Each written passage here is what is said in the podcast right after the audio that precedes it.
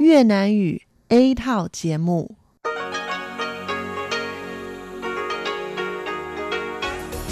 Đây là Đài Phát thanh Quốc tế Đài Loan RTI.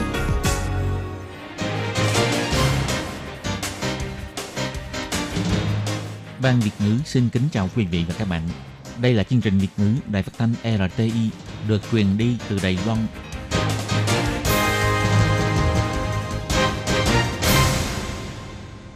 Thúy Anh xin kính chào quý vị và các bạn. Chào mừng các bạn cùng đến với chương trình phát thanh của Ban Việt ngữ, Đài phát thanh quốc tế Đài Loan RTI ngày hôm nay. Kính thưa quý vị và các bạn, hôm nay là thứ Sáu, ngày 15 tháng 1 năm 2021, tức nhằm ngày mùng 3 tháng 12 năm canh tí. Chương trình hôm nay gồm các nội dung chính như sau. Mở đầu sẽ là bản tin tức thời sự do Thúy Anh và Tố Kim cùng thực hiện.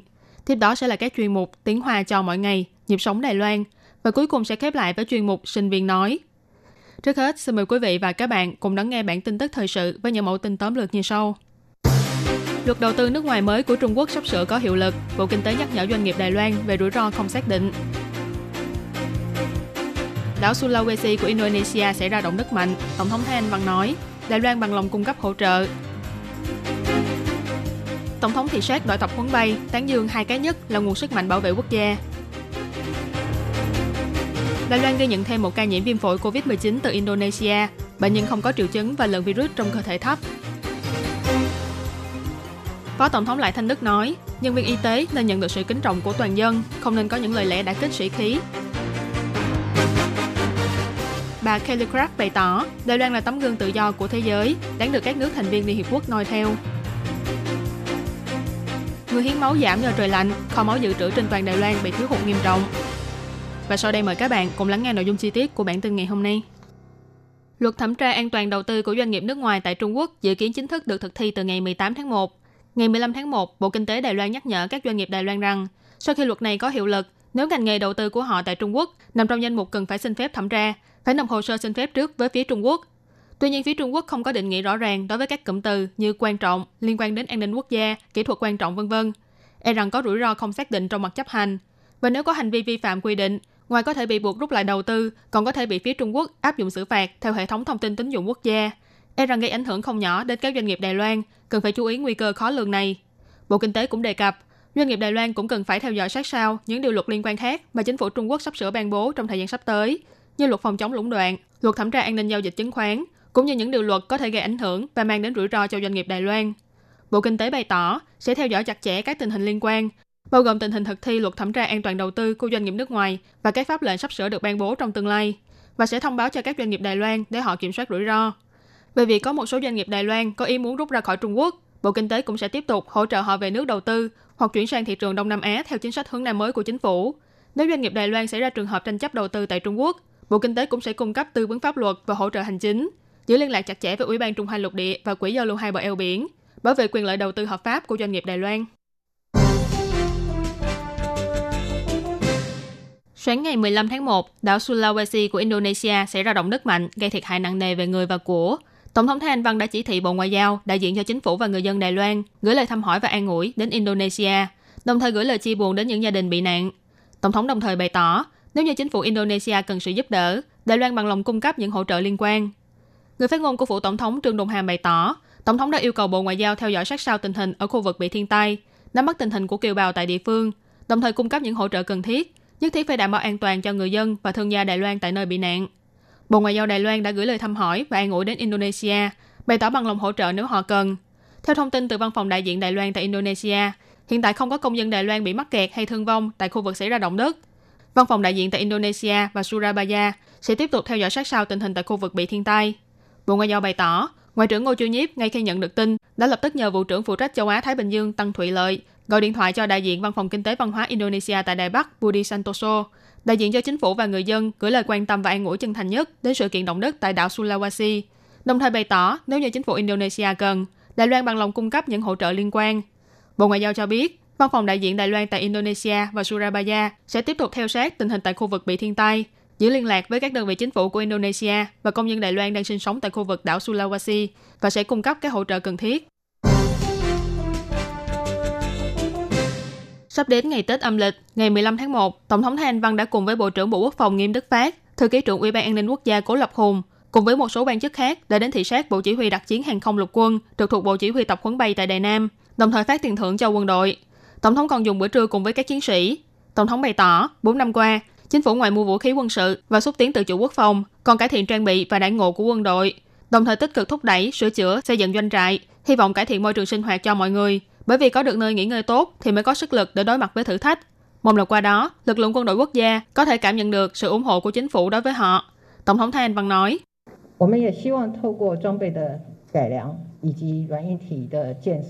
Chúng tôi cũng hy vọng việc nâng cấp trang bị và xây dựng cơ sở hạ tầng có thể giúp quân đội quốc gia cảm nhận được sự ủng hộ của chính phủ và giúp càng nhiều người bằng lòng gia nhập vào hàng ngũ quân đội hơn. Bộ Chỉ huy tập huấn bay của lục quân là nơi ươm mầm và bồi dưỡng nhân viên trên máy bay và mặt đất trong lực lượng lục quân, đã bồi dưỡng rất nhiều chuyên viên điều khiển và bảo dưỡng máy bay ưu tú. Tổng thống đã đặc biệt vào trong xưởng bảo trì và mô phỏng để xem đoạn phim mô phỏng sửa chữa bảo trì máy bay trực thăng Apache và tình hình thao tác của các học viên. Nữ phi công điều khiển máy bay trực thăng CH-47SD đầu tiên của Bộ Chỉ huy tập huấn bay là Trần Ngạn Trân cũng chính thức ra mắt, thu hút sự chú ý của mọi người. Tổng thống bày tỏ, trong cuộc diễn tập thực binh Hán Quan 36 hồi năm ngoái, cảnh tượng máy bay trực thăng Apache phóng pháo sáng đã khiến cho bà ấn tượng sâu sắc và cũng nhận được sự khẳng định và tán dương của người dân toàn quốc. Khi đến Bộ Chỉ huy tập huấn bay, bà đã nhìn thấy hai cái nhất, bao gồm tập huấn bay giỏi nhất và chuyên môn bảo trì giỏi nhất. Tổng thống nói, Bộ Chỉ huy tập huấn bay không những bồi dưỡng ra các phi công ưu tú, còn bồi dưỡng ra được nữ phi công điều khiển máy bay trực thăng chiến đấu làm nhiệm vụ vận chuyển đầu tiên, chứng tỏ việc bảo vệ quốc gia, huấn luyện chuyên môn không phân biệt nam nữ. Tổng thống cũng bày tỏ, các sĩ quan hướng dẫn bảo trì máy bay trong bộ chỉ huy tập huấn bay, mỗi người đều có chứng chỉ chuyên môn ở trong và ngoài nước. Trong đó Đặng Gia Hân còn là người đứng nhất trong lớp bảo trì sửa chữa máy bay tại trường vận chuyển hàng không của Mỹ, cho thấy chuyên môn trong lĩnh vực sửa chữa bảo trì của Đài Loan là không có gì đáng nghi ngờ hay bàn cãi. Tổng thống Thanh Văn nhấn mạnh, các sĩ quan tập huấn ưu tú và lực lượng quân đội quốc gia không ngừng hùng mạnh là nguồn sức mạnh quan trọng trong việc bảo vệ quốc gia. Với cương vị là thống lĩnh tam quân, bà phải ủng hộ hết mình cho lực lượng quân đội quốc gia. Chiều ngày 15 tháng 1, Tổng thống Thái Anh Văn cũng đã đi thăm đoàn công binh 54 thuộc binh đoàn lục quân số 8 tại Tân Hóa, Đài Nam, thị sát bộ đội công binh tiến hành diễn tập cứu hộ thiên tai. Bình luận số 8 bày tỏ, những năm gần đây, hiện tượng biến đổi khí hậu và ấm lên toàn cầu không ngừng tiếp diễn. Đối mặt với những thiên tai ngày một phức tạp, lực lượng quân đội quốc gia vẫn luôn giữ nguyên tắc xem cứu nạn thiên tai như tác chiến và chuẩn bị sẵn sàng giữ trụ binh lực, phòng chống và cứu hộ bất cứ lúc nào, không ngừng tập huấn chuẩn bị cho việc phòng chống và cứu hộ thiên tai. Buổi diễn tập cứu hộ lần này thực hiện 4 hạng mục nhiệm vụ, bao gồm thiết lập nơi cung cấp nước, dọn dẹp bài trừ chướng ngại vật, cứu hộ người bị nạn, khai thông cầu đường. Diễn tập mô phỏng sau khi xảy ra thiên tai, quân đội công binh sẽ phát huy sở trường chuyên môn của mình, nhanh chóng lên hiện trường để cứu nạn, hỗ trợ chính quyền địa phương giúp cho người dân nhanh chóng tái xây dựng lại quê hương. Sau khi thị sát buổi diễn tập, Tổng thống Thái Anh Văn đã chụp hình lưu niệm cùng với các sĩ quan và phát tiền thưởng. Phía quân đội thì cử đại diện tặng cho Tổng thống áo khoác mới của lục quân. Điều thú vị là sau khi hành trình thị sát kết thúc, các nữ binh sĩ trong đoàn công binh đột nhiên đề xuất hy vọng được chụp hình riêng với Tổng thống Thái Anh Văn. Tổng thống cũng vui vẻ nhận lời. Các nữ binh sĩ này còn hô to tôi yêu Tổng thống và hát bài hát When I Think of You của ca sĩ Trương Huệ Muội. Mọi người cùng dùng tay làm hình trái tim, tạo nên khung cảnh vui tươi đáng nhớ cho những tháng ngày nghiêm túc trật tự trong quân đội. Ngày 15 tháng 1, Trung tâm Chỉ đạo Phòng chống dịch bệnh Trung ương cho biết, Đài Loan ghi nhận thêm một ca nhiễm viêm phổi COVID-19 từ nước ngoài. Bệnh nhân là một lao động di trú người Indonesia trên 20 tuổi, đến Đài Loan làm công việc đánh bắt cá. Khi nhập cảnh, bệnh nhân có mang theo báo cáo xét nghiệm axit nucleic âm tính với COVID-19. Khi làm xét nghiệm trước khi kết thúc cách ly theo quy định, bệnh nhân nhận kết quả dương tính với bệnh. Đến nay, bệnh nhân này vẫn không có triệu chứng liên quan, chỉ số CT tương đối cao. Theo đánh giá, có lẽ là trường hợp nhiễm bệnh giai đoạn đầu. Trung tâm chỉ đạo bày tỏ, lao động di trú người Indonesia này nhập cảnh Đài Loan vào ngày 31 tháng 12. Ngày 13 tháng 1 làm xét nghiệm trước khi kết thúc cách ly. Ngày 15 tháng 1 nhận kết quả xác nhận nhiễm bệnh. Do bệnh nhân này không có triệu chứng của bệnh và trong thời gian cách ly cũng không từng tiếp xúc với người khác, vì thế nên không khoanh vùng phạm vi người từng tiếp xúc. Theo thống kê của Trung tâm chỉ đạo, Đài Loan hiện tại có tổng cộng 843 trường hợp nhiễm bệnh viêm phổi COVID-19, trong đó có 746 người là lây nhiễm từ nước ngoài, 58 người lây nhiễm trong nước, 36 người là thành viên của hạm đội tuân mu, hai trường hợp lây nhiễm trong khoang máy bay, một trường hợp chưa rõ nguồn lây nhiễm. Ngoài ra có một người tức bệnh nhân 530 đã loại trừ khỏi danh sách nhiễm bệnh. Trong số những người nhiễm bệnh có 7 trường hợp tử vong, 741 người kết thúc cách ly, 95 người đang cách ly và điều trị trong bệnh viện. Vừa qua, sự kiện bác sĩ và y tá của một bệnh viện ở khu vực miền Bắc bị nhiễm bệnh đã dấy lên sự quan tâm của xã hội. Nguyên giám đốc Sở Y tế Dương Chí Lương cho rằng, nếu bác sĩ bị dính phải dịch tiết khi thực hiện đặt nội khí quản cho bệnh nhân COVID-19 mà không thông báo và cách ly, đến khi xuất hiện triệu chứng rồi mà vẫn không trình báo và đi khắp nơi, đây là một lỗi sai nghiêm trọng, vi phạm quy định phòng dịch, cần phải bị đuổi việc. Những lời này đã khiến cho nhiều người làm việc trong ngành y lên tiếng bất bình. Tổng thống Thái Anh Văn, Phó Thủ tướng Lại Thanh Đức và Thủ tướng Tô Trinh Sương cũng đã lên tiếng ủng hộ cho các nhân viên y tế đang đứng ở tuyến đầu, kêu gọi người dân toàn quốc ủng hộ và cổ vũ cho các nhân viên y tế. Sáng ngày 15 tháng 1, Tổng thống Lại Thanh Đức trả lời phỏng vấn bày tỏ, khi Đài Loan bị dịch viêm phổi COVID-19 đe dọa, toàn thể nhân viên y tế của Đài Loan đã kiên trì, dũng cảm, đứng ở tuyến đầu để bảo vệ cho sức khỏe toàn dân. Nếu không thì Đài Loan đã không có được thành quả phòng dịch như hiện tại. Tinh thần cống hiến và hy sinh của lực lượng y tế, cũng giống như của quân đội khi xông pha chiến trường, bảo vệ nước nhà trong thời chiến, đều đáng nhận được sự kính trọng của toàn dân. Trong thời điểm này, bất kỳ ai cũng không nên có những lời lẽ đã kích sĩ khí của đội ngũ phòng dịch. Phó Tổng thống Lại Thanh Đức nói, 我们也应该要感谢医疗人员，也要感谢啊这个。 Chúng ta nên cảm ơn các nhân viên y tế và cũng cảm ơn tất cả các nhân viên phòng dịch. Chúng ta đều nên ủng hộ cho họ. Nếu không có sự cống hiến và hy sinh của các nhân viên y tế và đội ngũ phòng dịch, chúng ta sẽ không thể có những tháng ngày bình yên như hiện tại. Nếu như chúng ta đã kích sĩ khí của nhân viên y tế, một khi có lỗ hổng trong phòng dịch, đến khi đó, người chịu tổn thương sẽ là người dân toàn quốc và cũng sẽ làm ảnh hưởng đến an ninh quốc gia. Phó Tổng thống Lại Thanh Đức cũng khích lệ các nhân viên y tế ở tuyến đầu. Ông bày tỏ, bảo vệ sức khỏe của người dân toàn quốc là sứ mệnh của các nhân viên y tế. Cho dù có người phát biểu những lời lẽ không hay, thì cũng không nên vì thế mà bị ảnh hưởng, nhất là khi dịch bệnh vẫn chưa kết thúc. Cần nên giữ vững cương vị của mình, cố gắng hết mình, không làm phụ lòng ủng hộ và kỳ vọng của người dân toàn quốc. Phó Tổng thống cũng cho biết, tình hình dịch bệnh của nhiều nước trên thế giới đang càng lúc càng nghiêm trọng. Tết âm lịch đang đến gần, rất nhiều công dân và thân nhân Đài Loan tại nước ngoài sẽ về quê ăn Tết. Trước tình hình này, mọi người nhất định phải tuân thủ nghiêm khắc mọi quy định của Trung tâm Chỉ đạo Phòng chống dịch bệnh Trung ương, phối hợp với chính sách của chính phủ, làm tốt công tác phòng dịch. Tin rằng dưới sự hợp tác đoàn kết của mọi người, chắc chắn sẽ có thể duy trì thành quả phòng dịch trong một năm qua của Đài Loan. Đại sứ Hoa Kỳ tại Liên Hiệp Quốc Kelly Craft cho rằng, không ít quốc gia trong Liên Hiệp Quốc cần phải xem Đài Loan như là tấm gương và cố gắng noi theo. Dựa theo tiêu chuẩn thế giới tự do, Đài Loan là tấm gương dân chủ, bình quyền cho phụ nữ, đổi mới và khám phá khoa học. Bà Kelly Craft cũng dự kiến đến thăm Đài Loan từ ngày 13 tháng 1 cho đến 15 tháng 1. Nhưng vào ngày 12 tháng 1, Quốc vụ viện của Mỹ đột nhiên ra quyết định hủy toàn bộ kế hoạch viếng thăm nước ngoài của các quan chức Mỹ trong tuần này, trong đó bao gồm chuyến đi của bà Craft. Tổng thống Thái Anh Văn vốn dự kiến sẽ tiếp kiến bà Craft vào sáng ngày 14 tháng 1, nhưng sau đó hai bên đã đổi sang hình thức đối thoại trực tuyến bằng video. Ngày 15 tháng 1, Hiệp hội Mỹ tại Đài Loan AIT đã công bố bài phát biểu của bà Kelly Craft trong hội nghị trực tuyến này. Bà Kraft bày tỏ, mặc dù bà sắp sửa hết nhiệm kỳ, nhưng sứ mệnh của bà vẫn chưa kết thúc. Bà cho biết, đối với bà mà nói, việc bày tỏ lập trường rõ ràng về mối quan hệ giữa Đài Loan và Mỹ là rất quan trọng. Mỹ sẽ đứng bên cạnh Đài Loan và sẽ mãi luôn như vậy. Mỹ và Đài Loan đứng sát vai nhau như là trụ cột của dân chủ. Bà Kraft nói, Đài Loan không chỉ là khơi nguồn cảm hứng cho khu vực mà còn cho toàn cầu. Dũng khí và tầm nhìn xa của Tổng thống Thái Anh Văn đã làm tăng danh tiếng của Đài Loan trên thế giới. Trong Liên Hiệp Quốc có không ít quốc gia nên lấy Đài Loan làm gương và nỗ lực noi theo. Dựa theo tiêu chuẩn của thế giới tự do, Đài Loan là tấm gương dân chủ, bình quyền cho phụ nữ, đổi mới và khám phá khoa học và cũng bảo vệ cho nhân quyền. Cuối bài phát biểu, bà Graf cũng đề cập, trong các trường đại học ở trên toàn thế giới đều có thể nhìn thấy được học sinh đến từ Đài Loan. Họ đang chuẩn bị giúp cho thế giới trở nên tốt đẹp hơn. Bà Kelly Graf nói, Tổng thống Thái Anh Văn đã giúp cho bà hiểu được, không nên để cho hiện tại ngăn cản tương lai. Từ sáng sớm, phòng cấp cứu của Bệnh viện Đại học Quốc gia Đài Loan đã vô cùng bận rộn. Thế nhưng kho máu của toàn quốc lại đang bị thiếu hụt nghiêm trọng. Bác sĩ tại khoa xét nghiệm của Bệnh viện Đại học Quốc gia Đài Loan La Sĩ Kỳ bày tỏ, nếu có bệnh nhân cấp cứu ra máu nhiều hoặc phòng phẫu thuật xảy ra tình trạng khẩn cấp, e rằng lượng máu dự trữ sẽ bị cạn kiệt, cho nên chúng tôi cũng khá là lo lắng về việc này. Khi đến trung tâm hiến máu, chỉ nhìn thấy lẻ tẻ vài người dân đến đây hiến máu. Trưởng phòng nghiệp vụ của Quỹ máu Đài Loan Hồng Anh Thánh nói, với lượng tồn kho hiện tại mà nói, thực ra lượng máu dự trữ trong ngân hàng máu Đài Bắc và Cao Hùng cũng chỉ đủ dùng không đến 4 ngày, nên có thể nói là đang trong tình trạng thiếu máu dự trữ. Lượng máu được hiến tặng vào tháng 12 vừa rồi đã ít hơn khoảng 3.000 túi máu so với dự tính. Thực ra thì trời lạnh cũng sẽ làm giảm ý nguyện muốn đi hiến máu của người dân. Lượng máu dự trữ trong kho máu mà thấp dưới lượng dùng cho 4 ngày thì có nghĩa là đang thiếu hụt khẩn cấp. Hiện nay lượng máu dự trữ thuộc nhóm máu B trên toàn Đài Loan đủ dùng cho 5,5 ngày, nhóm máu A dự trữ đủ dùng cho 4,3 ngày, nhóm máu AB đủ dùng cho 4,1 ngày, nhóm máu O chỉ đủ dùng cho 3,8 ngày. Khu vực thiếu máu dự trữ nhất chính là Đài Bắc và Tân Trúc. Trong giai đoạn dịch bệnh, các trung tâm hiến máu đều thực hiện đầy đủ biện pháp phòng dịch. Người dân chỉ cần có sức khỏe tốt, đeo khẩu trang là có thể yên tâm hiến máu. Kêu gọi mọi người cùng sắn tay áo, hiến máu cứu người.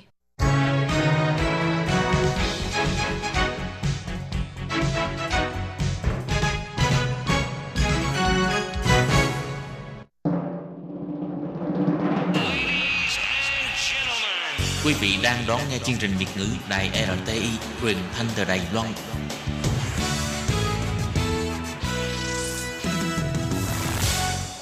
Các bạn thân mến, trong phần tiếp theo của bản tin thời sự ngày hôm nay, Tố Kim xin mời các bạn cùng theo dõi các thông tin như sau. Tỷ phú Mã Vân bị chính quyền Trung Quốc điều tra chống lũng đoạn thị trường tiền tệ. ông Mã Vân đã đắc tội với ai? Vậy thì còn ai dám tiên phong, dám sáng tạo đổi mới nữa? Và sau đây Tố Kim xin mời các bạn cùng đón nghe thông tin chi tiết nhé. Như chúng ta biết, vào năm 1999, trong căn hộ ở Hàng Châu, ông Mã Vân, Mã Uyển, người Trung Quốc, đã cùng 17 người bạn thành lập nên tập đoàn Alibaba với số tiền 60.000 đô la Mỹ. Ông Mã Vân là người ủng hộ mạnh mẽ nền kinh tế mở và nền kinh tế định hướng thị trường. Ông là đại sứ toàn cầu cho doanh nghiệp Trung Quốc và thường được coi là một trong những người quyền lực nhất thế giới. Với Forbes xếp hạng, ông đứng thứ 21 trong danh sách những người quyền lực nhất thế giới. Ông Mã Vân cũng là hình mẫu cho các doanh nghiệp khởi nghiệp. Ông được tặng danh hiệu là cha của ngành dịch vụ Internet. Ông đã làm thay đổi thói quen sinh hoạt, chi tiêu của người dân Trung Quốc, trong đó có cả chủ tịch nước Trung Quốc, ông Tập Cận Bình. Tuy nhiên, những thành tựu và những ý tưởng tiên tiến không sợ hãi trước quyền lực của ông Mã Vân, cũng như là tốc độ phát triển của công ty, của tập đoàn, tài sản và sức ảnh hưởng của ông đã khiến cho ông bị chính quyền Trung Quốc chú ý. Tập đoàn dịch vụ tài chính and Financial, còn gọi là tập đoàn Kiến, trước đây được gọi là Alipay, là một công ty liên kết của tập đoàn Alibaba tiến hành kế hoạch IPO, tức là chào bán chứng khoán đầu tiên ra công chúng vào tháng 10 năm 2020. Ông Mã Vân đã phát biểu những lời phê phán chính sách của chính phủ Trung Quốc với giọng điệu cao ngạo, không sợ quyền quyền của chính phủ Trung Quốc vì ông cho đó là sự thật ngăn chặn sự phát triển xã hội của Trung Quốc. Ngay sau đó, cơ quan giám sát quản lý tiền tệ Trung Quốc đã hẹn gặp quan chức cấp cao của tập đoàn Ant Group Đến ngày 3 tháng 11 năm 2020, chứng khoán của Ancop mới lên sàn tại Thượng Hải, không đầy 48 tiếng đồng hồ đã bị ngừng lại. Tiếp theo đó, nhà đương cụ Trung Quốc đã bắt tay điều tra chống lũng đoạn đối với tập đoàn Alibaba, định ra bốn tội danh cho tập đoàn dịch vụ tài chính Ancop. Chính thức tuyên bố thời đại quản chế nghiêm khắc tài chính của Trung Quốc đã đến – Vậy thì ông Mã Vân đã đắc tội với ai? Nguyên nhân gì mà chính quyền Trung Quốc ra tay bóp nghẹn ông Mã Vân thì mọi người nói cách khác nhau. Một tờ báo chuyên viết về tài chính của Mỹ dẫn thuật lời của quan chức Trung Quốc nói, sau khi ông Mã Vân công khai phê phán hệ thống quản lý tiền tệ của chính phủ Trung Quốc, thì ngay lập tức đích thân chủ tịch Tập Cận Bình đã ra quyết định ngừng việc chào bán chứng khoán đầu tiên ra công chúng của tập đoàn Anclub. Còn thời báo New York thì cho hay đây là thông điệp cảnh cáo của chính quyền Trung Quốc đối với các doanh nghiệp tư nhân. Còn Tân Hoa Xã thì phát biểu không được ăn nói tùy tiện, không được muốn làm gì thì làm, làm người không được tùy theo ý của mình. Tờ báo Nhân dân thì cho hay không có quy luật, không có trật tự. Việc trấn áp tập đoàn Ant của Trung Quốc cũng đã có tác dụng giết gà để dọa khỉ đối với các doanh nghiệp tư nhân khác ở Trung Quốc. Thật ra tại Trung Quốc, các trường hợp như doanh nhân Mã Vân gặp phải sự chèn ép của chính quyền Bắc Kinh không phải là ít. Ông Mã Vân từng nói, tập đoàn Alibaba là một cái tên hay, nó bắt đầu từ chữ A nên vĩnh viễn đứng đầu bảng. Ông cũng từng dự đoán tập đoàn Alibaba sẽ duy trì 103 năm xuyên qua 3 thế kỷ. Này thì con voi đạp con kiến, về con kiến này có chết hay không? Bất kể là như thế nào thì cũng giống như là phát biểu của ông Mã Vân vào tháng 10 năm 2020. Khi xưa ở trận Bích Xích, Tào Tháo đưa ra ý tưởng tiên phong, nhưng ngọn lửa đã khiến cho một ngàn năm nay không một người Trung Quốc nào dám nghĩ đến việc đi tiên phong. Vận mệnh của ông Mã Vân sẽ là câu trả lời trong tương lai ở Trung Quốc có còn ai dám đi tiên phong đổi mới nơi hay không? Kính thưa quý vị và các bạn, vừa rồi là bản tin tức thời sự do Thúy Anh và Tố Kim cùng thực hiện. Cảm ơn sự chú ý lắng nghe của quý vị và các bạn. Thân ái chào tạm biệt và hẹn gặp lại. Quý vị và các bạn thính giả thân mến, chương trình phát thanh tiếng Việt của Đài Phát thanh Quốc tế Đài Loan RTI được truyền thanh 3 buổi tại Việt Nam, mỗi buổi phát một tiếng đồng hồ. Buổi phát chính vào lúc 6 giờ đến 7 giờ tối hàng ngày giờ Việt Nam qua tần số SW 9425 kHz với sóng dài 31 m. Ngoài ra tại Đài Loan, ở khu vực Giang Nghĩa, Vân Lâm và Đài Nam có thể đón nghe chương trình của Ban Việt ngữ qua tần số AM 1422 kHz vào lúc 8 giờ tới 9 giờ tối mỗi thứ ba hàng tuần và chương trình sẽ được phát lại vào hôm sau lúc 9 giờ tới 10 giờ sáng. Sau đây xin mời quý vị và các bạn tiếp tục đón nghe nội dung chương trình hôm nay.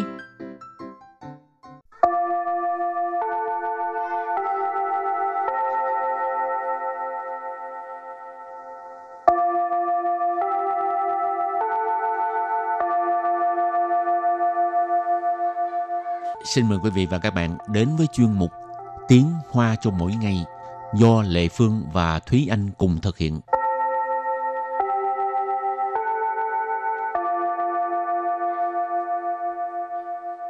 Thúy Anh và Lệ Phương xin kính chào quý vị và các bạn. Chào mừng các bạn cùng đến với chuyên mục Tiếng Hoa chào mỗi ngày ngày hôm nay.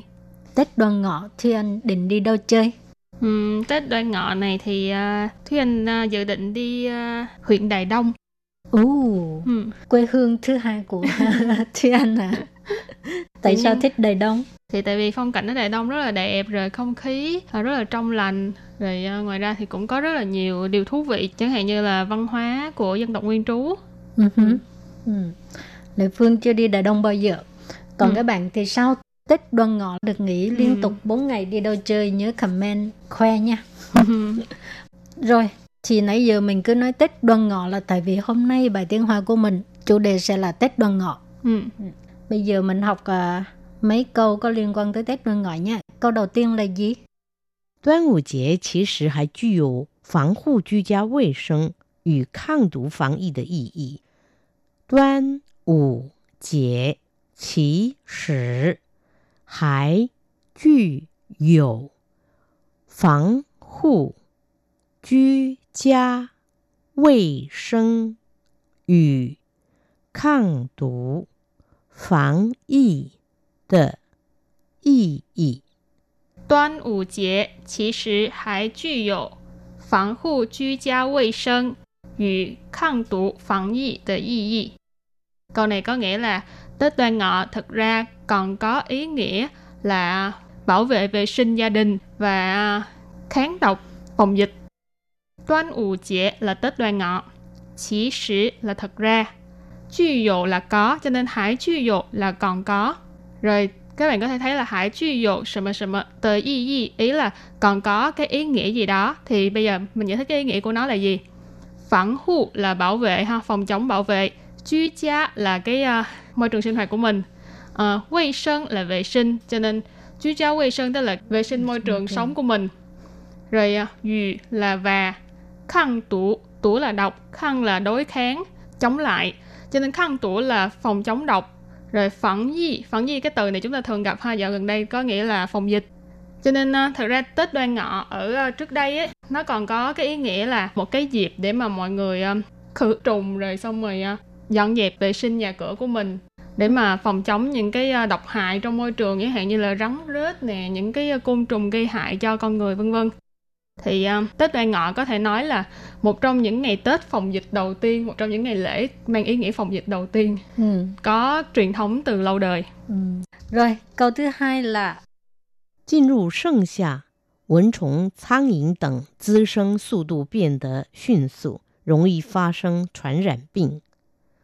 进入盛夏，蚊虫、苍蝇等滋生速度变得迅速，容易发生传染病。进入盛夏，蚊虫、苍蝇等滋生速度变得迅速，容易发生传染病. Câu này là có nghĩa là khi vào hè ha, thì à, à, mũi nè, côn trùng nè, ruồi nè, vân vân, à, cái tốc độ sinh sôi nảy nở của chúng rất là nhanh, dễ gây ra cái à, bệnh truyền nhiễm. Ha. 进入盛夏，盛夏 tức là cái thời điểm nóng nhất trong mùa hè. Đó. 进入盛夏 bước vào à, mùa hè. Quấn, quấn tử là cái à, con muỗi, trộn là côn trùng, trang nhìn là cái uh, con ruồi tịnh cái này là vân vân ờ. ha dư sinh tức là sinh sôi này nở. Su tu là tốc độ. Biến ở sinh su tức là rất là nhanh ha, ừ. tức là cái tốc độ sinh sôi này nở của những cái con côn trùng như là mũi này ruồi này rất là nhanh. Rỗng y phát sinh soạn giảm pin. Rỗng y là dễ dễ dàng. Phát sinh là phát sinh xảy ra. Soạn rạm pin là cái à, căn bệnh truyền nhiễm, cho nên rối gì phát sinh soạn pin tức là à, rất dễ gây ra bệnh truyền nhiễm. Rồi tiếp tục câu thứ ba của bài học ngày hôm nay, đó là Cho ai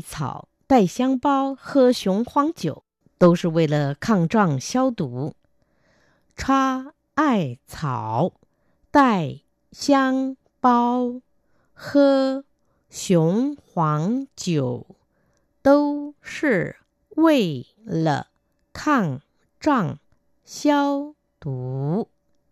插艾草、带香包、喝雄黄酒，都是为了抗胀消毒. Câu này có nghĩa là cắm lá ngải, rồi đeo túi thơm, uống rượu hùng hoàng thì đều là vì uh, có thể uh, chống độc khử trùng. Cha là cái hành động là cắm ha. Ai thọ là lá ngải. Thường là bây giờ mình thấy là mọi người là treo lá ngải nhiều hơn chứ uh-huh. cũng ít ai mà gọi là cha ai thọ tức là cắm lá ngải ha. Nhưng mà tại vì trong dân gian uh, tiếng Hoa có một câu gọi là uh, Chiên miệng cha liệu, toan ủ cha ai tức là Tết Thanh Minh á, thì mình phải uh, cắm cây liễu còn uh, Tết Đoan Ngọ thì mình phải cắm uh, lá ngải thì cái chữ cha ai thảo này nó là từ câu tục ngữ này mà ra rồi tai là đeo xăng bao là túi thơm cho nên tai xăng bao là có cái mình đeo cái túi thơm trên người. Súng hoảng chỗ súng hoảng là tên của cái loại rượu tên là hùng hoàng. Đây là một cái loại rượu mà có người ta nói là có cái tác dụng là tiêu độc khử trùng đó các bạn. Ừ. Ừ. rồi khớ là uống cho nên khớ súng hoảng chỗ tức là uống rượu hùng hoàng. 都是 đều là vì là vì vì cái gì đó? Khăn trăng xiao tủ xiao tủ chúng ta thường gặp hai xiao tủ tức là à, khử trùng tiêu độc rồi khăn hồi nãy mình có nói đó là đối kháng chống lại. Trăng ở đây các bạn có thể hiểu nó là trăng chi tức là những cái uh, khí mà nó uh, độc hại bẩn vân vân. Thì uh, khăn trăng xiao tủ mình có thể dịch là uh, tiêu độc khử trùng. Bây giờ không biết mọi người có còn làm vậy không ha? Ừ truyền thống là treo lá ngải thì thực ra vẫn còn. Vào dịp Tết Đoan Ngọ thì mọi người vẫn là sẽ treo lá ngải ngay trước cửa thì đó là một cái truyền thống để mà mang ý nghĩa là không cho những cái độc hại xông vào trong nhà mình. Ừ. Rồi câu tiếp theo là 香包不但可发出香气，更有净身防虫害的功能。香包不但可发出香气，更有净身防虫 害的功能。香包不但可发出香气，更有净身防虫害的功能。Câu này có nghĩa là cái um, túi thơm, cái gói thơm không những tỏa hương thơm mà còn có công dụng á, là thanh lọc cơ thể và ngăn ngừa sâu bệnh. Ha, Xong bao cái túi thơm, bú tàn không những khở ở đây là khớ gì có nghĩa là có thể 香气 là cái hương thơm đó cho nên phá số香气 tức là tỏa hương thơm Jin sinh là làm sạch cơ thể tức là thanh lọc cơ thể đó ha sống hai là cái uh, sâu bệnh cho nên phản sống hai là ngăn ngừa sâu bệnh công năng là công dụng chức năng họ cân dụ jin sinh phản sống hai tự công năng tức là còn có cái uh, công dụng uh, uh, thanh lọc cơ thể với là ngăn ngừa sâu bệnh 防疫新生活，落实防疫，放松， 享受生活。防疫新生活，落实防疫，放松，享受生活。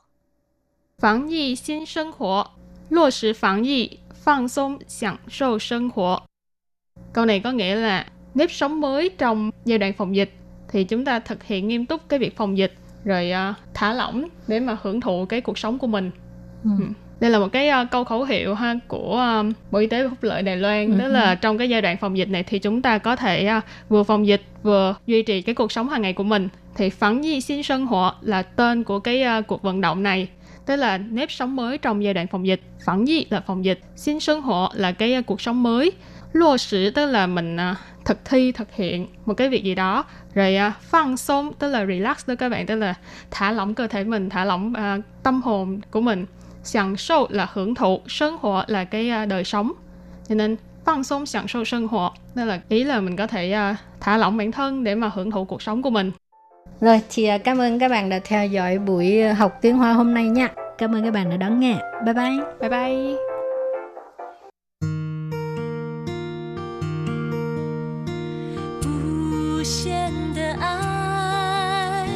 全是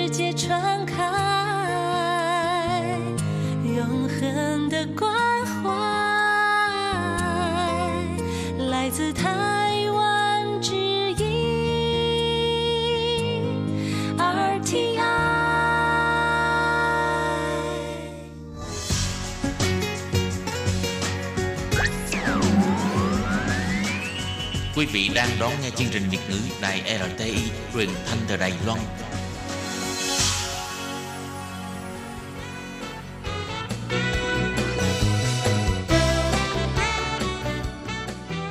Chuyên mục Nhịp sống Đài Loan Chuyên mục này sẽ đem đến những thông tin mới tại Đài Loan diễn ra trong thời gian gần đây do Lệ Phương thực hiện.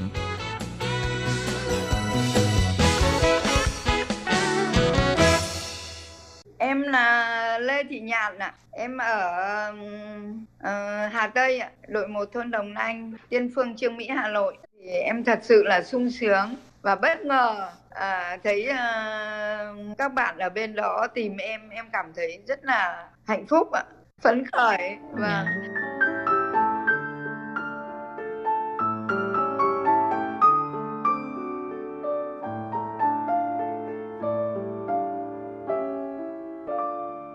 Các bạn thân mến, thì à, vừa rồi là tâm trạng của chị Lê Thị Nhàn à, sau khi nhận được cú điện thoại đến từ Đài Loan. Thì à, đó là một cái cú điện thoại như thế nào? Bây giờ Lê Phương xin à, giải thích rõ ràng hơn nhé. Thì à, cách đây hơn nửa năm, ha, Đài RTI là đã đưa ra một cái chương trình gọi là tìm lại người mẹ thứ hai. Thì cái chương trình này á, là giúp cho con em người Đài Loan à, hồi nhỏ được à, người lao động nước ngoài chăm sóc à, chẳng hạn như người lao động Việt Nam, người lao động Indonesia vân vân thì à, khi mà con em người Đài Loan tự nhiên nhớ lại người đã chăm sóc mình hồi còn nhỏ thì muốn được liên lạc muốn biết được người đã yêu thương đã chăm sóc mình hồi còn nhỏ bây giờ cuộc sống như thế nào cho nên đã tìm đến Đài RTI thì uh, trường hợp chị Lê Thị Nhạn là uh, có một cô gái sinh viên người Đài Loan thì uh, hồi nhỏ cô đã được chị Nhạn chăm sóc từ một tuổi cho tới uh, 8 tuổi. Thì uh, cô gái đó tên là Rỗ Duy. Thì um, thì à, trong thời gian gần đây ha à, dịch Covid-19 ở các nước Đông Nam Á rất là nghiêm trọng cho nên Rỗ Duy thường nằm mơ thấy chị Nhàn và mỗi lần bực dậy thì cô thấy à, mình đẫm nước mắt cho nên cô mới quyết định à, nhờ Đài RTI tìm lại chị Nhàn và sau khi tìm được chị Nhàn thì Rỗ Duy và gia đình của cô đã có một cái buổi trò chuyện với chị Nhàn thì vừa rồi cái đoạn đó là cái à, tâm trạng của chị Lê Thị Nhàn sau khi nhận được uh, cú điện thoại từ gia đình của Rỗ Duy thì tuần trước chị Nhàn cũng đã tâm sự rất là nhiều về những cái à, kỷ niệm của hai dì cháu. Và bây giờ Lê Phương lại tiếp tục xin mời các bạn đón nghe buổi trò chuyện giữa Lê Phương với chị Lê Thị Nhàn nhé.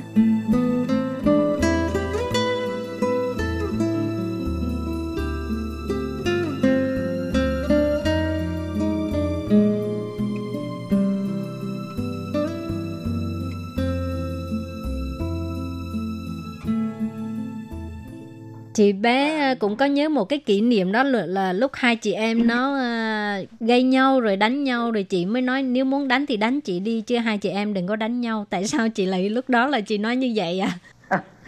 Rồi nó đánh chị thiệt luôn á. Tại vì hình như là cái đó nhớ là hình như là nó nó nó nó nó chơi cái cái gọi là mu thấu uh, cái cái gỗ gỗ mà viên vuông vuông đấy mà. Dạ. yeah thế là nó xếp thành cái nhà cái nhiếc ấy nó đổ. Đấy, đôi lúc là như thế thế là nó mình uh, xếp lên cho nó giống như cái nhà y gì nó làm luôn thì nó lại cũng cứ không nghe. Nó cứ bắt đờn rồi nó cứ khóc thì mình khóc theo nó. Thế có lúc thì chị em nó nhau thì mình cũng cứ bảo chúng nó là không được à, đánh nhau nọ kia thì thì là cũng nghĩa là mình nghĩ nó như là là là con của mình ấy. Đấy. Yeah dạ vâng thật sự như thế yeah. Dạ. thế là yêu thương nó một mực luôn yeah. Dạ. thế là cứ nhớ như thế là cứ bảo ban các cháu đến nơi đến chốn nó thích lắm mà nó chỉ theo mình nó chỉ đòi mình làm cho nó thôi yeah. Kể cả đi ngủ á nhiều lúc như thế kể cả ba đứa kể cả ba đứa yeah. thế cái vâng nó chỉ theo mình làm mình làm kể cả đi ngủ du nó ngủ hát cho nó nghe dạ mà nó vẫn cứ ấy theo mình có lúc mẹ nó còn muốn bế mà nhiều lúc mình còn ngại mẹ nó nhiều lúc kiểu như là muốn là à, bế nó mà nó lại cứ có sự không muốn đấy. Dạ đấy dạ. nó lại khổ thế cơ. Vâng. nó đeo chị quá ha. đấy thật sự như thế nhá buồn cười. Dạ. Mà lại nhớ cho tận bây giờ là vẫn cứ nhớ lắm. Dạ mà cũng xứng đáng chị ha tại vì nó cũng nhớ chị rồi ờ, kiếm chị giống như người Vâng. thân trong gia đình. Hồi Vâng. nãy à, em thấy à, bé nói chuyện với chị rồi chị hát một cái bài tiếng hoa.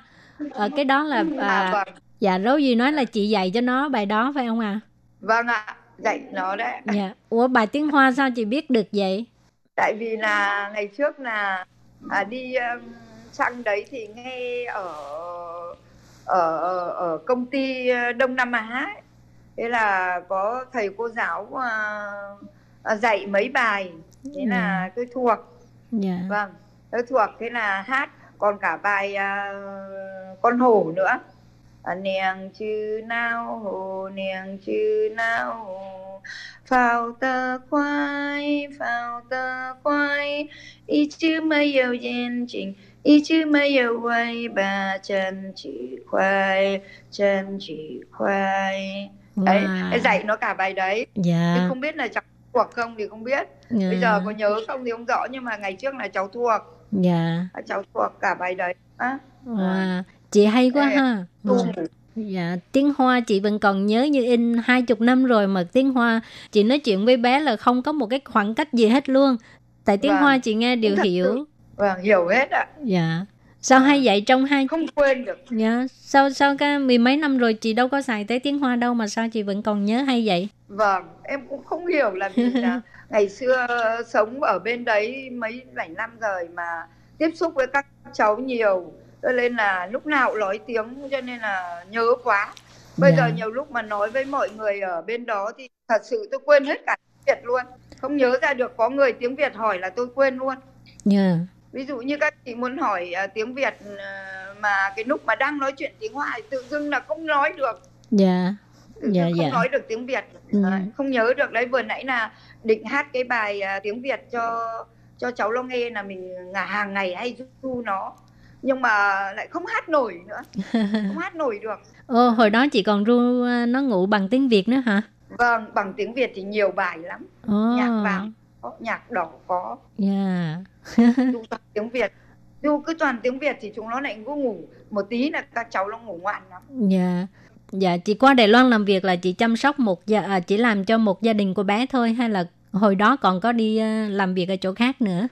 À, thời gian đó là đầu tiên là đi sang à, chỗ một ông bà là đi hồi tháng 5 là đi sang à, trông nom à, hai ông bà thì không Dạ. biết là ông bà làm sao hay thế nào thì mới ở được có một tháng hay tháng rưỡi thì là tự dưng lại thấy à, à, cho em về đi đổi chủ. Thế nhà chủ lại mua cho em bao nhiêu là mì tôm rồi là à, bảo về đấy để đợi chủ chứ không cho em về nước mà cho em về về công ty để đổi chủ chứ ờ, về nước. Thế là em mới ờ, cứ ở công ty thì trong vòng không biết là hơn một tháng hay hai tháng gì đó. Thì tháng à, không biết tháng 6 hay tháng 7 là thì về nhà các cháu thì bố mẹ cháu với các cháu tìm ở công ty đó và thấy ừm, chắc là là các cô thầy cô giáo có đưa tin là lên ảnh là như thế như thế thì là gia đình mới đến để tuyển để chọn em thì là chọn thì là đưa về cái thế là trẻ nó đã nó đến là nó gặp nó đã như là nó, nó đã muốn bế rồi Dạ. nó thích quá Dạ. nó hợp với thế nào. Dạ. Tại sao chị có một cái tình cảm sâu đậm như vậy? Tức là hồi hồi hồi xưa bé nó vẽ mấy cái ảnh gì tặng cho chị, bây giờ chị vẫn còn giữ và còn rất là à, mới luôn. À vâng, đúng thật sự là vì thế này cũng không hiểu ra à, làm sao mà mà mình lại tự nhiên cứ nghĩ về các cháu. Thế nhưng mà các cháu tặng tôi tất cả những cái đồ các cháu vẽ này, các cháu ờ, dán cho từng cái một cái cái cái như một cái tem cái gọi là thê chữ ở Dạ. bên đó. Thế là nó dán về cho vào những quyển sổ rồi dán về những các tờ giấy. Rồi nó vẽ hình nó với mẹ nó bố nó rồi có lúc nó vẽ cả tớ. Thế là cả em đấy thế là vào thế là vẽ thế là cuối cùng nhớ hết. Thế là nó cứ bảo là ra đều ai én cất cẩn thận đi. Dạ. Vâng thế là em cứ cất đi thì cất đi từ đấy thì đến lúc về thì nhớ quá thì về thì tất cả nhà đều chụp ảnh đều ôm khóc cả nhà luôn cả ông nội cả cô các thứ. Đều khóc chỉ muốn ở lại và các cháu bé thì cứ bảo tôi là không cho về ở lại với cho các cháu. Thế nhưng mà chỉ vì cái thời gian đó là nhà em bị gãy chân cho nên là em phải về. Dạ thế là không thể ở được. Thế là em cũng đem hết các thứ về. Thế đến lúc là nhiều lúc nhớ đêm nằm nhớ quá đôi lúc là nghĩ đến các cháu thì lại cứ những cái đồ vật ấy đỡ ra xem xong lại cất đi. Cứ cất cẩn thận giữ. À, không quên một cái gì cả. Còn có cả cái à, bài à, chữ nho mà ông nội lúc về là ông nội tặng em mang về. Thì không biết ông viết về những cái gì về em. Thì em không biết nhưng em mới gửi à, bà cô bà bác em ở ngoài Hà Nội là ngày trước ở nhà là nó không có cái dán để ép ép để cho nó cứng lại để cho nó khỏi hỏng á dạ. Vì là em mới để ngoài ngoài nhà bà cô nhà bà bác em thế là mới không mang về thế là bảo bác à, ép cho vẫn để ngoài đấy. Thì ông bảo nói cũng ông bảo em là em hấn hảo. À, có nghĩa là em là người có nghĩa là rất là tốt. Dạ. Và như là một ờ, một một có nghĩa là ông ví là như là một người gì thì có nghĩa là vào nhà ông ý mà chăm sóc được đều tất cả gia đình. Có nghĩa là từ các ông bà rồi đến ờ, bố mẹ nó rồi đến các cháu, là mình tận tình luôn, nhiệt tình luôn, nấu ăn ba bữa sáng ngày nhưng mà hay chăm nom gia đình, thật sự như là một thành viên trong gia đình. Đấy, lo lắng như thế. Cho nên là ra ông bà, ông cụ mới viết một ờ, trang ờ, giấy to bằng chữ nho là có nghĩa là ông cảm ơn. Mình những cái gì gì ông ví mình như một người gì đó ờ, có nghĩa là tốt ờ, với gia đình như thế. Thế là nhưng mà em không biết đọc. Dạ. Thế là còn gửi bà bác là à, dán cho thế là từ độ lâu rồi là cũng không ra lấy được. Vẫn dạ. để ngoài Hà Nội. Dạ. Nên nhớ lắm. Dạ đúng là có duyên chị ha. Mấy chục năm rồi bây giờ nó còn nhớ chị để kiếm. Để, vâng dạ để tìm chị. nó. Vâng nó chắc là thật sự là mình nhớ chúng nó cho nên là trong lòng nó có một cái sự gì ấy náy nó không thể nói ra được. Cho đến giờ phút này nó lớn lên nó nghĩ về mình nhiều quá. Vì mình Dạ. làm cho nó từ lúc bé cái lúc mà nó nhỡ còn mấy tuổi nó đã hơi biết rồi là nó đã biết mình là nó chăm sóc nó từ nhỏ. Thế cho Dạ. nên là nó biết.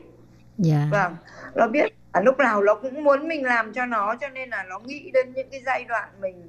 Nó nghĩ bây giờ nó trưởng thành cũng những cái lúc còn tấm bé được ám bồng rồi được uh, lâng niu rồi được chiều chuộng thì tất nhiên là mình coi như con mình. Dạ. Nên là nó nghĩ cái, cái giai đoạn đó để Dạ. nó bây giờ nó nó tìm mình.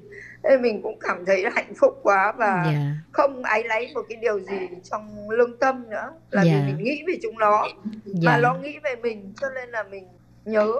Dạ. Nên là tự dưng là trời như trời sắp đặt lại Dạ. như thế cảm Ừ. giác như trời sắp đặt. Dạ.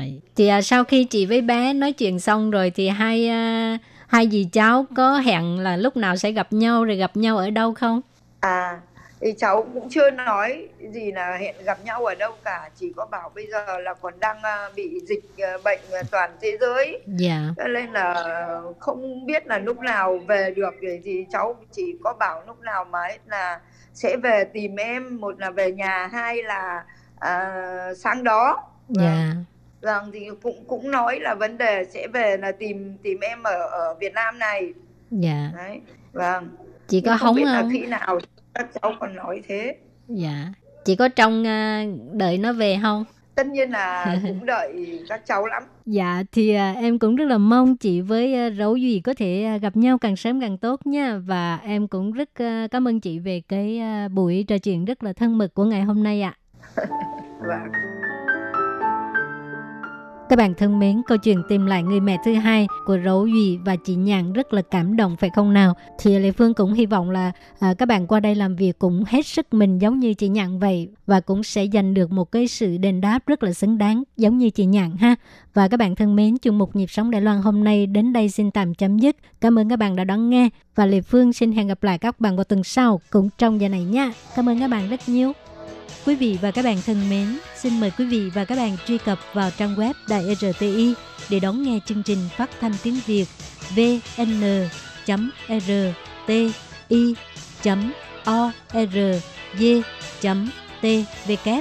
và cũng có thể truy cập FB fanpage của Ban Việt ngữ RTI tiếng Việt.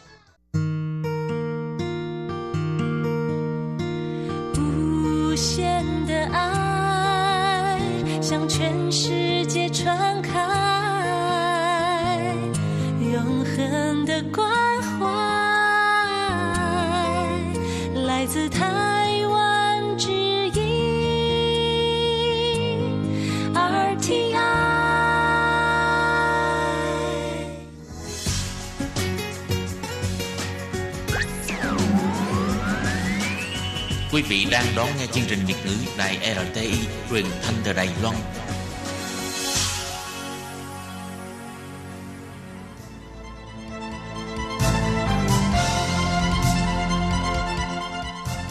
Chào mừng quý vị đến với chương trình Sinh viên nói do Công Phú thực hiện. Chương trình này sẽ giới thiệu tất tần tật về những gì có liên quan tới cuộc sống, học tập và công việc của sinh viên nước ngoài tại Đài Loan.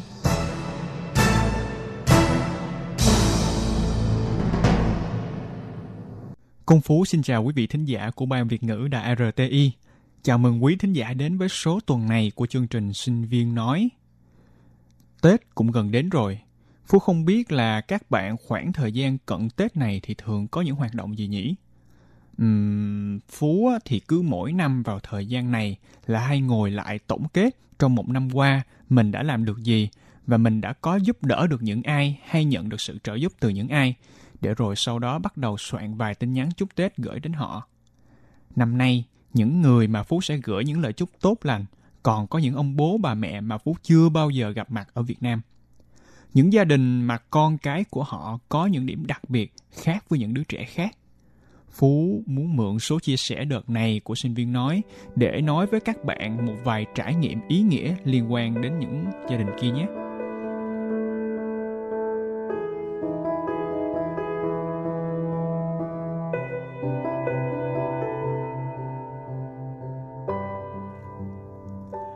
Số là những ngày đầu tháng 10 năm 2020, Phú tình cờ nhìn thấy trên Facebook một cái tin tuyển dụng của một chị người Việt. Chị ấy đang tìm một cái bạn làm bán thời gian cho một quỹ Đài Loan tên là NCF. Quỹ NCF này có dự án hỗ trợ phẫu thuật và trị liệu cho các bạn nhỏ bị dị tật sức môi hở hàm ếch ở Việt Nam. Phú thì thấy công việc này rất là ý nghĩa và bèn gửi CV để ứng tuyển xem sao, rồi đi phỏng vấn và may mắn đang mỉm cười, Phú đã được nhận vào làm việc hai tuần sau đó. Ngày trước á, Phú vẫn nghe về dị tật sức môi hở hàm ít, Nghe mà chỉ biết vậy thôi chứ không rõ đây là loại dị tật như thế nào. Và quỹ này làm rồi thì Phú mới bắt đầu đi tìm hiểu kỹ hơn về cái loại dị tật này và thấy thương các ba mẹ có con bị dị tật này lắm. Vì việc chăm sóc một đứa trẻ bị dị tật sức môi hở hàm ít là vô cùng khó khăn nào đó là vì môi bé hở nên các loại bình sữa thông thường sẽ không khớp với lại được miệng của bé. Hoặc là ăn uống không khéo thì sẽ dễ khiến bé bị ọc, bị sặc. Rồi chưa kể đến cái dị tật này sẽ ảnh hưởng đến cái sự phát âm của bé mà nhiều khi mình dân gian hay gọi là bị ngọng á các bạn. Càng làm thì mình cảm thấy đúng là tình yêu thương sẽ tìm đến tình yêu thương mà. Tại vì sao nhỉ? Tại vì quỹ NCF có hợp tác với Bệnh viện Nhi Trung ương Hà Nội và Bệnh viện Răng Hàm Mặt Thành phố Hồ Chí Minh để phẫu thuật và tư vấn miễn phí cho các gia đình có con bị dị tật như vậy. Là một người Việt Nam, mình cảm thấy biết ơn tổ chức Đài Loan này vô cùng. Công việc hàng ngày của mình là làm cầu nối giúp cho các bác sĩ Việt Nam và quỹ NCF. À, sau đó là quản lý trang Facebook tiếng Việt của quỹ và phỏng vấn các ba mẹ có con bị sức môi hở vòm và đã được nhận hỗ trợ phẫu thuật. Phú còn được dịp đi đến bệnh viện Tráng Cân, khoa răng hàm mặt của Đài Loan để xem các em bé Đài Loan nhận được sự hỗ trợ từ quỹ. Đúng là có tận mắt xem thì mới thấy thương mấy bé. Dù vẫn biết là dị tật này hoàn toàn có thể phẫu thuật khỏi, nhưng nhìn thấy cảnh một đứa bé nhỏ xíu phải lên bàn mổ mà Phú không có cầm lòng được. Sau những lần tiếp xúc như vậy, thì Phú có thêm động lực vô cùng để quay lại làm việc. Phú thấy tự hào khi là một phần của hành trình mang đến nụ cười cho những em bé Việt Nam bị dị tật. Bản thân Phú thì cũng chẳng bao giờ đi tìm hiểu về sức khỏe sinh sản hay là cách chăm sóc em bé đâu. Vậy mà bây giờ Phú cũng đã tích góp được kha khá cho tương lai của mình rồi. Phú phải tìm hiểu để thứ nhất là đăng bài trên FB nè. Cái thứ hai nữa là để trả lời những cái thắc mắc cơ bản của ba mẹ. Mà kể ra từ khi làm việc ở đây, Phú được dịp nói chuyện và giao tiếp với các bà mẹ bỉm sữa hơn là bao giờ hết. Chăm con không bao giờ là dễ, có 800 kiểu vấn đề, mà chăm con bị dị tật sức môi hở vòm thì còn khó khăn trăm bề nữa. Bởi ờ, Phú rất là nể phục các ba mẹ nào đã nhẫn nại để chạy chữa cho con của mình. Dạo gần đây, Phú đang giúp quỹ thu thập vài câu chuyện của những bệnh nhân đã từng làm phẫu thuật với sự hỗ trợ của quỹ NCF. Những câu chuyện này sẽ được đăng trên Facebook để mang lại động lực cho những gia đình khác cùng hoàn cảnh và cũng để dùng cho việc kêu gọi quyên góp nữa. Nhờ những lần phỏng vấn này mà Phú lại được dịp đi sâu hơn vào những chuyến hành trình mang lại nụ cười cho các bé và hiểu hơn về tâm lý của các phụ huynh có con bị như vậy. Có gia đình ở Lạng Sơn xa xôi, có con bị dị tật và dị tật ở mức nghiêm trọng luôn. Y tế ở địa phương thì còn hạn chế. Vậy là hai vợ chồng phải khăn gói vào bệnh viện Nhi Hà Nội để chạy chữa cho bé. Đứa bé mới sinh đâu được có mười mấy ngày, phải nằm viện cả tháng trời. Mà mỗi ngày bác sĩ phải tiêm kháng sinh cho bé những ba lần. Chưa hết, sau mỗi lần xuất viện trở về quê thì cứ sau 10 ngày là má bé lại bị sưng lên. Vậy là hai vợ chồng lại phải đưa bé vào Hà Nội cứ như thế mà bé đã nhập viện khoảng 3 đến 4 lần rồi. Ấy vậy mà mẹ của bé tâm sự với Phú như thế này. Dù còn hơi thở cuối cùng thì chị cũng phải cứu lấy bé. Dù còn hơi thở cuối cùng, ừ, chị cũng phải cứu lấy bé. Vậy mới thấy ba mẹ thương con thế nào các bạn. Có các phụ huynh cũng ở những cái vùng sâu, vùng xa khác còn chưa biết dị tật sức môi hở hàm ếch là gì và nghĩ là con mình phải mang cái dị tật này suốt đời. Nói đến đó thôi là chúng ta cũng đủ biết những phụ huynh ấy đau lòng thế nào rồi. Nhưng chung quy lại á, thì các ba mẹ đều cảm thấy rất là hạnh phúc khi nhận lại con sau khi làm phẫu thuật. Vậy là con mình được cứu rồi.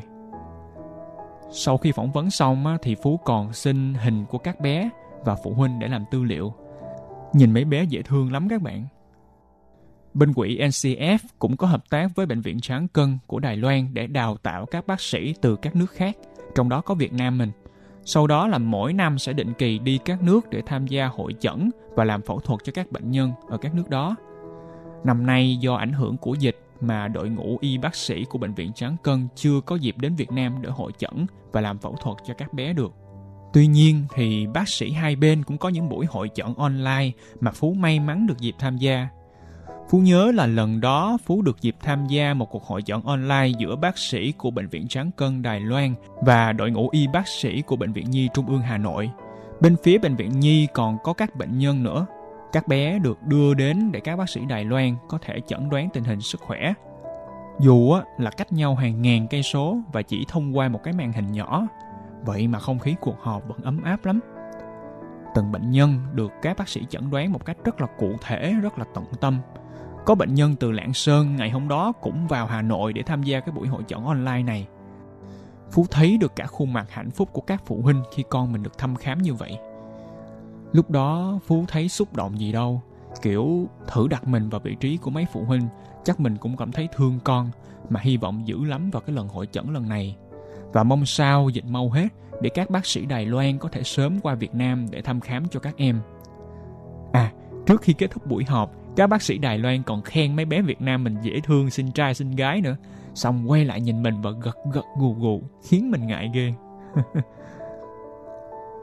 Không biết ờ, là các bạn có hay tự hỏi mình những câu hỏi như thế này khi ở Đài Loan không?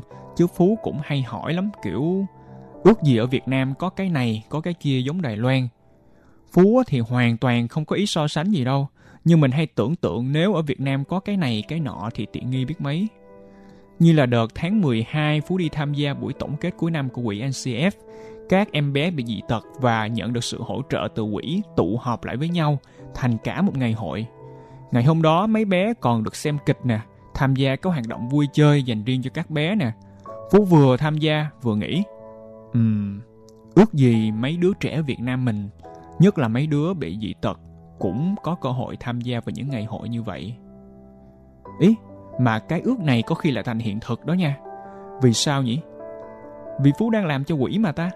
Tại sao mình không đề xuất vài ý kiến kiểu tạo cho mấy bé bị dị tật một sân chơi nho nhỏ cũng khả thi đấy chứ. Và thế là những ý tưởng cũng được gom góp lại và trình bày với quỷ. Hy vọng là hết dịch, những ý tưởng này có thể dần dần trở thành hiện thực. Gần đây thì có một cái vấn đề khiến Phú phải suy nghĩ khá nhiều khi làm việc ở quỹ. Đó là làm sao để cải thiện một cái tâm lý chung của ba mẹ Việt Nam có con bị dị tật sức môi hở vòm. Rất nhiều ba mẹ thấy con phẫu thuật môi xong rồi. Vậy là bé cũng xem như được làm đẹp về phần bên ngoài rồi. Thế là ba mẹ không đưa con đến phẫu thuật họng nữa. Hoặc thậm chí là đã phẫu thuật môi và họng xong luôn rồi thì lại không đi tái khám chắc là họ không biết là liệu trình chữa trị giọng nói của bé cũng khá là quan trọng bởi vì loại dị tật này ảnh hưởng rất nhiều đến cái việc phát âm của bé sau này. Cho nên là phú và các anh chị trong quỹ vẫn đang nghĩ những cái cách khuyến khích các ba mẹ thường xuyên đưa con đi tái khám nhiều hơn để các bé được chữa trị hoàn toàn luôn. Còn đồng nghiệp của phú ở quỹ ncf thì sao nhỉ? Các anh chị đúng là kiểu tiếp xúc nhiều với trẻ em nên việc giao tiếp cũng dễ thương vô cùng. Người Đài Loan thì chúng ta vẫn biết là đa số khá là nhỏ nhẹ và lịch sự. Các anh chị ở đây cũng rất là nhỏ nhẹ và tâm lý. Tâm lý như thế nào nhỉ? Tâm lý ở chỗ là các anh chị rất biết cách làm cho mình tự tin á. Họ lúc nào cũng sẽ hỏi ý kiến của mình mỗi lần nhắc đến các dự án về Việt Nam. Chứ không phải là mình chỉ là một chàng trai làm bán thời gian mà họ không quan tâm đâu. Nào là Phú ơi em có ý kiến gì cho các dự án ABC này không? Phú ơi, em thấy chỗ này nên bổ sung gì thêm không? Rất là nhiều cái Phú ơi như vậy. Việc này tiếp thêm động lực cho mình vô cùng vì mình cảm thấy mình có tiếng nói trong tổ chức. Văn phòng á, thì cũng nho nhỏ và ấm áp. Mình có hẳn một góc để ngồi làm việc rất là yên tĩnh. Mình nhớ mấy tuần trước mình còn hướng dẫn các anh chị ở trong quỹ làm gỏi cuốn nữa. Bỗng nhiên cảm thấy mình trở thành một đại sứ nho nhỏ của Việt Nam ở cái văn phòng xinh xắn này. Đến nay là Phú đã làm được 4 tháng cho quỹ NCF. Thời gian không dài mà khiến mình trải nghiệm được nhiều thứ quá. Không biết các bạn đã nghe qua hiệu ứng lan tỏa chưa nhỉ? Ở trong tiếng Anh nó gọi là spill over effect. Kiểu làm xong ở quỷ, cái về nhà mình thấy mọi thứ xung quanh mình đều rất là ý nghĩa. Nhìn mấy đứa bé trên đường cũng thấy dễ thương đến lạ. Gặp mấy ông bà già tập dưỡng sinh cũng thấy cuộc sống này bình yên nhẹ nhàng ghê. Nhiều khi học hành thì cũng căng thẳng dữ lắm đó nhưng chỉ cần lắng nghe xong câu chuyện của một phụ huynh là tự nhiên mình thấy bớt căng thẳng hẳn. Bởi vì mình nghĩ mấy cái căng thẳng của mình chẳng là gì đối với những cái mà gia đình họ đã phải trải qua. Mà giờ thì họ cũng đang rất hạnh phúc rồi. Mình cũng phải vui tươi lên. Yeah. Đó câu chuyện của phú ở UNCF là như vậy đó. Nhiều khi đó là cái cơ duyên à, mình chưa bao giờ nghĩ đến trong cái kế hoạch của mình ở đài loan. Nhưng mà khi bước vào làm rồi thì mình lại có dịp nhìn cuộc sống dưới thêm một góc nhìn nữa chắc chắn đây là trải nghiệm mà phú không thể nào quên được trong chuyến hành trình của mình ở đài loan. Cảm thấy mình thật là may mắn khi có được những trải nghiệm như thế này trên đất đài loan. Mùa đông có lạnh nhưng trong lòng vẫn thấy ấm áp lắm. Còn các bạn thì sao nhỉ? Phú tin chắc là các bạn cũng sẽ có những trải nghiệm đáng nhớ như vậy ở đài loan. Các bạn có muốn chia sẻ những câu chuyện của mình với chương trình sinh viên nói không? Phúc Thiết nghĩ những câu chuyện như vậy sẽ là nguồn cảm hứng bất tận cho những bạn khác và cho cả những bạn đang ấp ủ kế hoạch du học ở Đài Loan hay muốn gắn bó lâu dài với mảnh đất này. Nếu bạn muốn chia sẻ những trải nghiệm của mình thì đừng ngần ngại mà liên lạc với Ban Việt ngữ Đài RTI hoặc thông qua đường dẫn đến kèm ở bài phát thanh này và ở trên FB của Ban Việt ngữ nữa nhé. Ở cuối bài phát thanh này, Phú sẽ nói thêm vài thông tin về quỹ NCF NCF bắt đầu triển khai chương trình hợp tác quốc tế về dị tật sức môi hở vòm từ năm 1998. Tính đến nay, quỹ đã tiến hành 16 chương trình khám và phẫu thuật miễn phí tại Việt Nam, giúp đỡ cho 445 bệnh nhân của Việt Nam được phẫu thuật miễn phí. Từ năm 2005, NCF đã giúp Việt Nam đào tạo hơn 19 y bác sĩ hạt giống. Giờ đây họ đều trở thành các chuyên gia về răng hàm mặt ở các bệnh viện lớn ở Việt Nam. Hiện nay, NCF đang hợp tác với Bệnh viện Nhi Trung ương Hà Nội và Bệnh viện Răng Hàm Mặt Thành phố Hồ Chí Minh để hỗ trợ cho các bệnh nhân hở môi vòng miệng. Nếu các bạn quan sát thấy xung quanh mình có ai dị tật sức môi hở vòm, hãy liên lạc với quỹ nhé. Chúc các bạn cuối tuần ý nghĩa.